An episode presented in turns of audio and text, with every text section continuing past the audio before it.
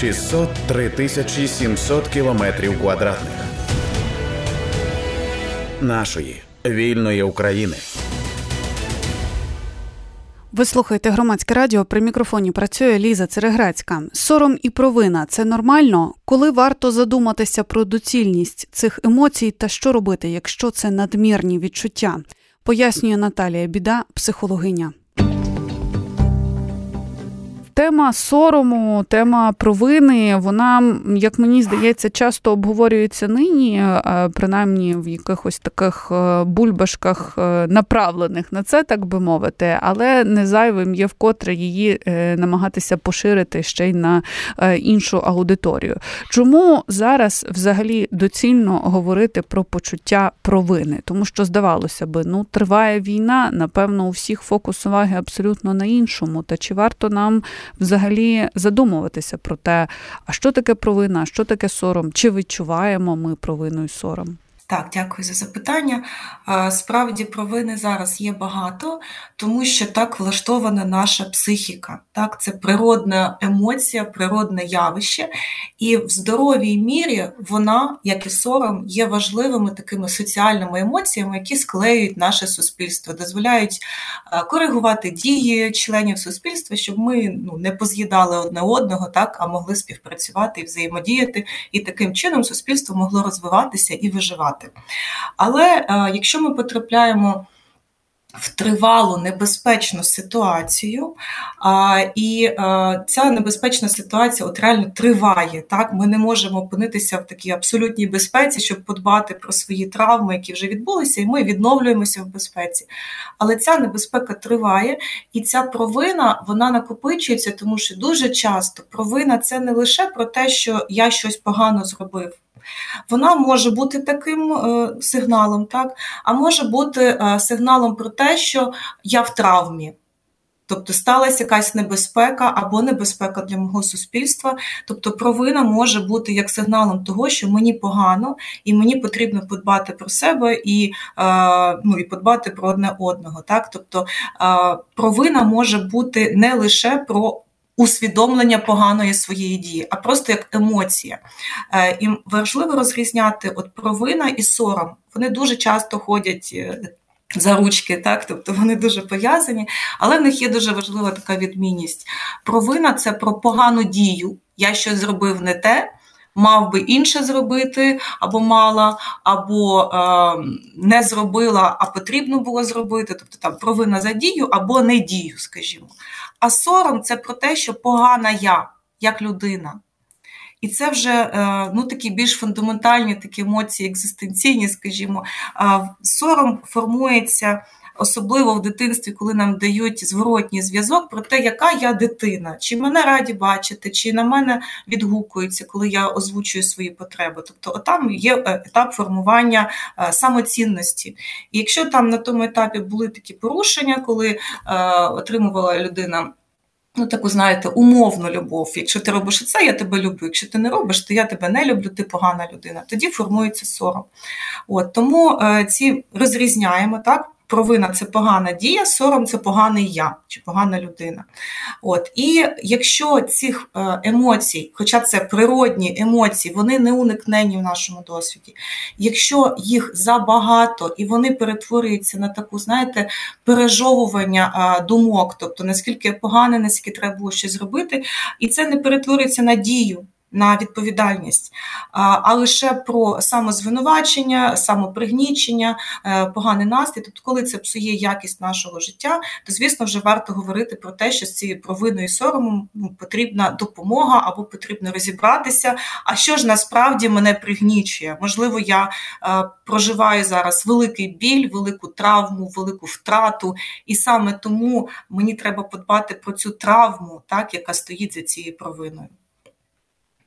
Коли е, провина, почуття провини може переростати в такий деструктив і може е, слугувати нам маркером того, що нам точно потрібно розбиратися е, в собі, які це маячки, так би мовити. Маячки це е, абсолютно такі автоматичні думки, дуже багато думок, які такі самозвинувачувальні, самопринижувальні, такі внутрішній критик, але які просто не вимикаються. Ви можете прокинутися там не знаю, посеред ночі і думати про те, як вам треба було виправити цю ситуацію. Тобто, особливо коли це потрапляє в якість сну коли ми перестаємо спати або прокидаємося і важко заснути. Це вже дуже прям такий, знаєте, алярм. Треба щось робити, подбати про себе. Але от прикол цих емоцій, що вони не дозволяють дбати про себе. Вони, ніби знаєте, ти настільки поганий, що тобі треба ще більше отримати якогось навантаження, замість того, щоб піти і ну, вирішити, скажімо оточити себе турботою, піти за підтримкою, піти за тим, щоб висловити свій біль і мене почули. Тобто, оцей дозвіл, по суті, через оці емоції провини і сорому, він таки блокується цей дозвіл. А іншого шляху, як подбати про себе, ми не можемо отримати. Спочатку ми собі дозволяємо або усвідомлюємо необхідність цього зробити, а потім ми йдемо і робимо те, що нам е, ефективно допоможе. Так? Хоча ми можемо знати всі інструменти, що мені може допомогти, якісь ресурсні активності, контакт, допомога іншим, якісь важливі справи. Ми можемо все це знати, але не робити саме тому, що провина і сором блокують дозвіл це зробити для себе, тому що це поставити себе в пріоритет а іншим вже гірше, як я можу взагалі, яке в мене має право, яке я маю право скаржитись, так і ще щось шукати собі допомогу. Іншим вже гірше, отут от спрацьовується соціальна, соціальний елемент такої ці, цих емоцій. Але ми виходимо з цих думок, тому що вони абсолютно. Вони часто не є правдиві, вони абсолютно неефективні, тому що якщо іншим гірше, тоді яка у вас за цим потреба? Ви хочете допомогти іншим? Тоді подбайте про себе спочатку, щоб могти допомогти іншим. Інакше це не працює. Тобто, спочатку захисна маска на себе, і тоді я зможу мати сили подбати ще й про інших, кому ну, хто реально об'єктивно знаходиться в е, гірших обставинах, в гіршому стані і так далі. Але завжди будуть ті, кому важче, але це не відміняє відповідальність за наше життя дбати про себе. Навіть знаєте, на курсах такмеду завжди говорять про те, що ваша безпека номер один. Коли ви йдете рятувати іншу людину, так подбайте спочатку про свою безпеку, щоб не довелося рятувати двох людей. Знаєте, все, що ви е, нині промовляєте і на чому наголошуєте, мені здається, е, ну таким одним суцільним тригером, я перепрошую на цьому е, модному слові, але такими, ну як сказати, оцими болісними моментами, які залишаються завжди поза увагою. І мені зараз в першу чергу йдеться про людей, які вікової категорії, ну певно, що 40 хоча, звісно, я нині не спираюся ні на які є соціологічні дослідження лише на свої припущення, і, зокрема, там взоруюся, наприклад, на на своїх е, е, родичів, на найближчих людей, от такого віку, наприклад, там 50 плюс, 60 плюс. Для цих людей е, мені здається, взагалі, оце перманентне відчуття навіть не провини, а у них ем, в силу виховання і в силу тих часів, в яких вони зростали, е, за дефолтом, за означенням зі старту, е, відчуття того, що ти не можеш жити для себе, умовно кажучи, що це неправильно як явище, що правильно жити заради дітей, правильно жити заради там е, чоловіка чи дружини, чи, чи, чи ще когось. А зараз то це ще більше поглиблюється. І от я з власного досвіду спілкування з такими людьми людьми кожного разу, коли намагаюся донести, що там не треба жити заради дітей, особливо коли вони дорослі, коли вони мають своїх дітей, коли в них все гаразд. Ось ця жертовність вона не потрібна. Людина, е, я бачу, що у мене перед очима стіна в очах людини. І я розумію, що це замкнене коло, тому що ну неможливо там зараз взяти і отримати від вас якесь універсальне, е, універсальний засіб, е, пігулку, яка от яку проковтнув, і вона допомагає допомогла. Але принаймні, які можуть бути поради для тих людей, котрі можуть спостерігати всі ось ці маячки, особливо коли йдеться про більш старших людей, тому що мені з цим важко боротися. Хоча я вважаю себе більш гнучкою, це зараз не іджизм, зрозумійте мене правильно, е, більш гнучкою до таких змін. То знаю, що люди старшого віку вони взагалі вже втратили пластичність до таких е, моментів, ну принаймні в більшості випадків. То що ми можемо порадити людям, які поруч з ними і бачать, що людина потерпає від цієї провини і сорому, і як допомагати їй, е, ну, хоча би не знаю, чи стабілізуватися, чи відвертатися від ось цих моделей поведінки, чи це взагалі можливо? Угу. Почула ваше питання. Дивіться, ми спочатку йдемо через визнання потреби цієї людини. Чомусь вона це робить. Ми не заперечуємо цю потребу. Вона каже, важливо жити для дітей, не треба жити для себе. Так? І ми визнаємо, по суті, от частину цього речення. Для дітей справді важливо жити але ми коригуємо, додаємо так, але також важливо жити для себе, тому що щоб жити для дітей, якщо це її мета, справді ну так сформувалось її життя, її система цінностей. Щоб жити для дітей, потрібні сили, їх сили треба десь взяти. Тому ви теж важлива, діти важливі, і ви теж важливі, ваше життя теж важливо, важливе. Для дітей ви теж потрібні. От ми виходимо на таку, ніби ну, в ідеалі це рівність, але хоча б хоч трошечки місця видаємо її, е, ну, прориваємо це місце, що ви теж важливі, ваше життя теж важливо. Так? І тому ми. Визнаємо її потребу, додаємо, що е, і життя дітей важливе, і ваше теж. І далі ми можемо запитувати такими питаннями: от те, як ви справляєтеся, чи вам це допомагає? Да? Чи вам додається сил, коли ви отак робите? От такими простими питаннями. І якщо людині це справді допомагає, да, і вона ну, не може визнати інакше, або вона справді платить ціну оцією жертовністю заради чогось важливого, що для неї настільки важливе, що ви не можете змінити цей світогляд. Тут уже про прийняття того, щоб ну, така людина, така її свобода волі, і ми не можемо врятувати іншу людину без її бажання. Ми можемо сказати, що про свої емоції, так. Мені ти важлива, я хочу, щоб ти жила. Мені важливо, щоб ти була в безпеці. Я хочу, щоб ти була здорова, щоб ми довше спілкувалися. Ви говорите про свої емоції, ви визнаєте її потребу. Ви пропонуєте свою допомогу але з правом, що людина може відмовитись, бо це її свобода волі. Бо інакше це вже буде ну, такий тиск, да, я вас врятую заради себе чи заради не знаю, тому що я знаю більше. Такий її досвід, такий її шлях ви пропонуєте, але завжди ми лишаємо це місце для того, щоб вона вправі сказати ні, дякую.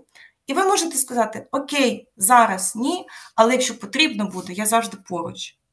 Тобто, от ну, оце є принцип такого ненасильницької допомоги. Так, Без цієї людини ми її не врятуємо. І стабілізація, а а стабілізація це дуже ну, е, легше підійти до цього, тому що ви можете не змінювати світогляд цієї людини, але ви можете допомогти їй а, якісь ресурсні активності зробити разом. Та, Ми можемо не проговорювати заради чого, заради дітей чи заради тебе. Просто а давай разом не знаю, прогуляємося, а давай разом поп'ємо чай з травами і запитаємо одне одного: а дивись, а який цей чай, якого кольору? Ми переходимо в п'ять сенсорних відчуттів. Це от про стабілізацію. А якого він смаку, а якого він запаху? А як тобі? А тобі подобається? І от в таких розмовах ми переходимо в тут і зараз. Це найкращий принцип стабілізації. Тут і зараз п'ять сенсорних відчуттів, такі тілесні прям реакції, можливо, там за масажик, якщо людині потрібно, чи подобається. Тобто, оце те, що ми можемо зробити без того, щоб змінювати світогляд цієї людини, яка поруч, але яка дасть їй сили, щоб потім дбати про інших, бо для неї це дуже важливо. Так вона сформована. Це дуже важливі ем, поради. Я сподіваюся, що наші слухачі та слухачки уважно їх е, зафіксували і взагалі звернули на них увагу. Я нагадую, що ми говоримо з психологиною Наталією Бідою. Е, мені здається, що тут ще е, дуже важливо нам сконцентруватися на тому, що цей процес нелінійний. Ну, який процес? Я не хочу його називати зціленням або стабілізацією, але принаймні ось цей шлях до. Е, навіть не до, а шлях цієї е, боротьби, ну принаймні так я її бачу. Я зараз дуже боюся бачити, от мені важко це все сформулювати, тому що я розумію, що е, не треба аж так е, згущати барви і робити з цього якусь таку величезну трагедію, але це болить особисто мені, тому що очевидно, що оскільки я ставлю такі запитання, то вони турбують мене, і це мій особистий досвід. Але я все одно хочу е, почути почути від вас е, ось цю е, отримати цю валідацію, сатисфакцію е, щодо того, що може не виходити, і людина знову ж таки може і не чути. І ви самі, наприклад, даючи самі собі раду з цим або намагаючись якось себе стабілізувати, можете там дещо невдачі мати певні, і цей процес може бути нелінійним. От сьогодні все вдалося якось себе заземлити, так би мовити, а завтра не вдасться. І це теж є норм нормою. Чи правильно я думаю? Так, я от ви сказали дуже таку болісну фразу мене не чують. Ну, це взагалі болісний досвід, коли мене не чують. І тоді ми звертаємося вже не до цієї людини, яка нас не чує, да? а що зі мною, коли мене не чують.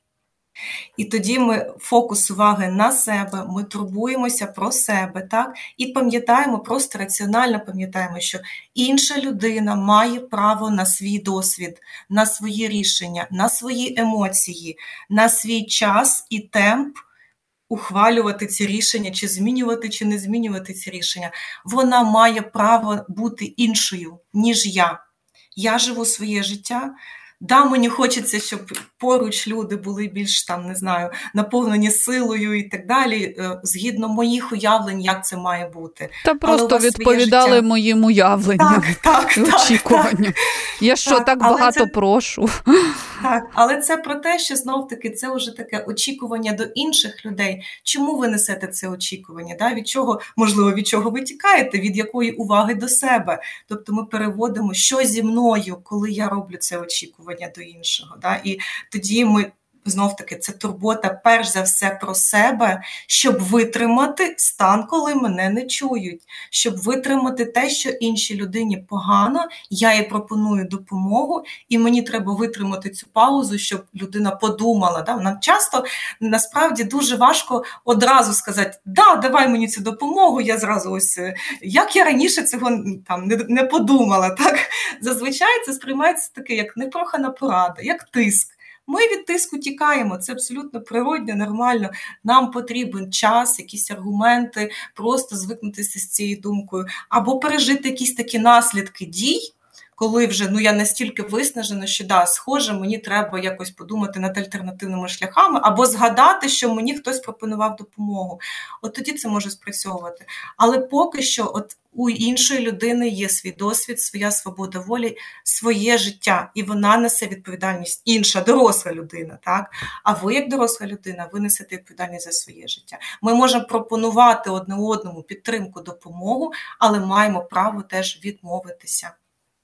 Е, ми так поговорили е, ніби і про старших людей, і про дорослих, але у нас лишається буквально дві хвилини на те, щоб встигнути ще сказати кілька слів про дітей.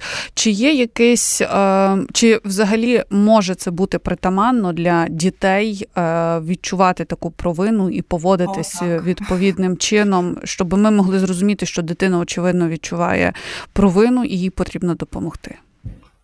Е, дитина дуже часто бере на себе провину, особливо за емоції батьків, тому що насправді вона не впливає на ну, якісь там стаються якісь зовнішні обставини, так і батькам важко.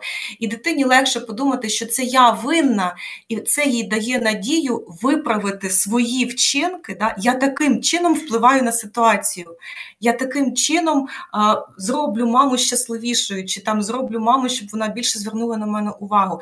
Вона ніби намагається намагається зберегти хоч якусь краплю контролю, замість того, щоб визнати, що ну ви не ти дитина, ти не впливаєш на цей ну світ так само, як дорослий впливає, чи там ти не можеш чинити нічого, щоб мама заспокоїлась тут і зараз, тому що мама проживає якесь горе, так? І тому дуже часто дитина поруч з дорослим може відчувати провину, і тут знов таки ми повертаємося до того, що з дорослим, тому що для дитини безпека це мій дорослий, навіть якщо летить, не знаю, умовна ракета для дитини вона не не може надати цьому певне значення. Вона дивиться на дорослого, який оцінює ситуацію, реагує певним чином, і тоді дитина знає, це безпека чи небезпека. Я впораюсь чи ні. У нас є підтримка чи ні. Ми завжди, ну як діти, ми звертаємося на дорослих, і таким чином ну, вже дитина реагує відповідно до реакції дорослого. І тому, якщо є дитина певні реакції, ми працюємо в першу чергу з дорослим, з його емоційним станом, стабілізацією цієї ж самої так із почуттям безпеки, тому що якщо нам складно, ми цю складність не несемо до дитини, ми її несемо до інших дорослих, щоб поділитися, вилити ці емоції, стрес, таким чином повернутися трошки ну, в такий більш спокійний, наскільки це можливо, стан, щоб дати дитині почуття безпеки, що я тебе захищу, у нас є захист інших людей, у нас є ЗСУ, у нас є інші підтримка інших країн. Тобто ми даємо опори, і тоді дитина виходить з цієї травматичної реакції, виходить з провини, що це вона щось не так зробила. Ні, це ситуація складна, але ми впораємося. Це була розмова з Наталією Бідою, психологиною. При мікрофоні працювала Ліза Цереграцька. 603 тисячі 700 кілометрів квадратних нашої вільної України.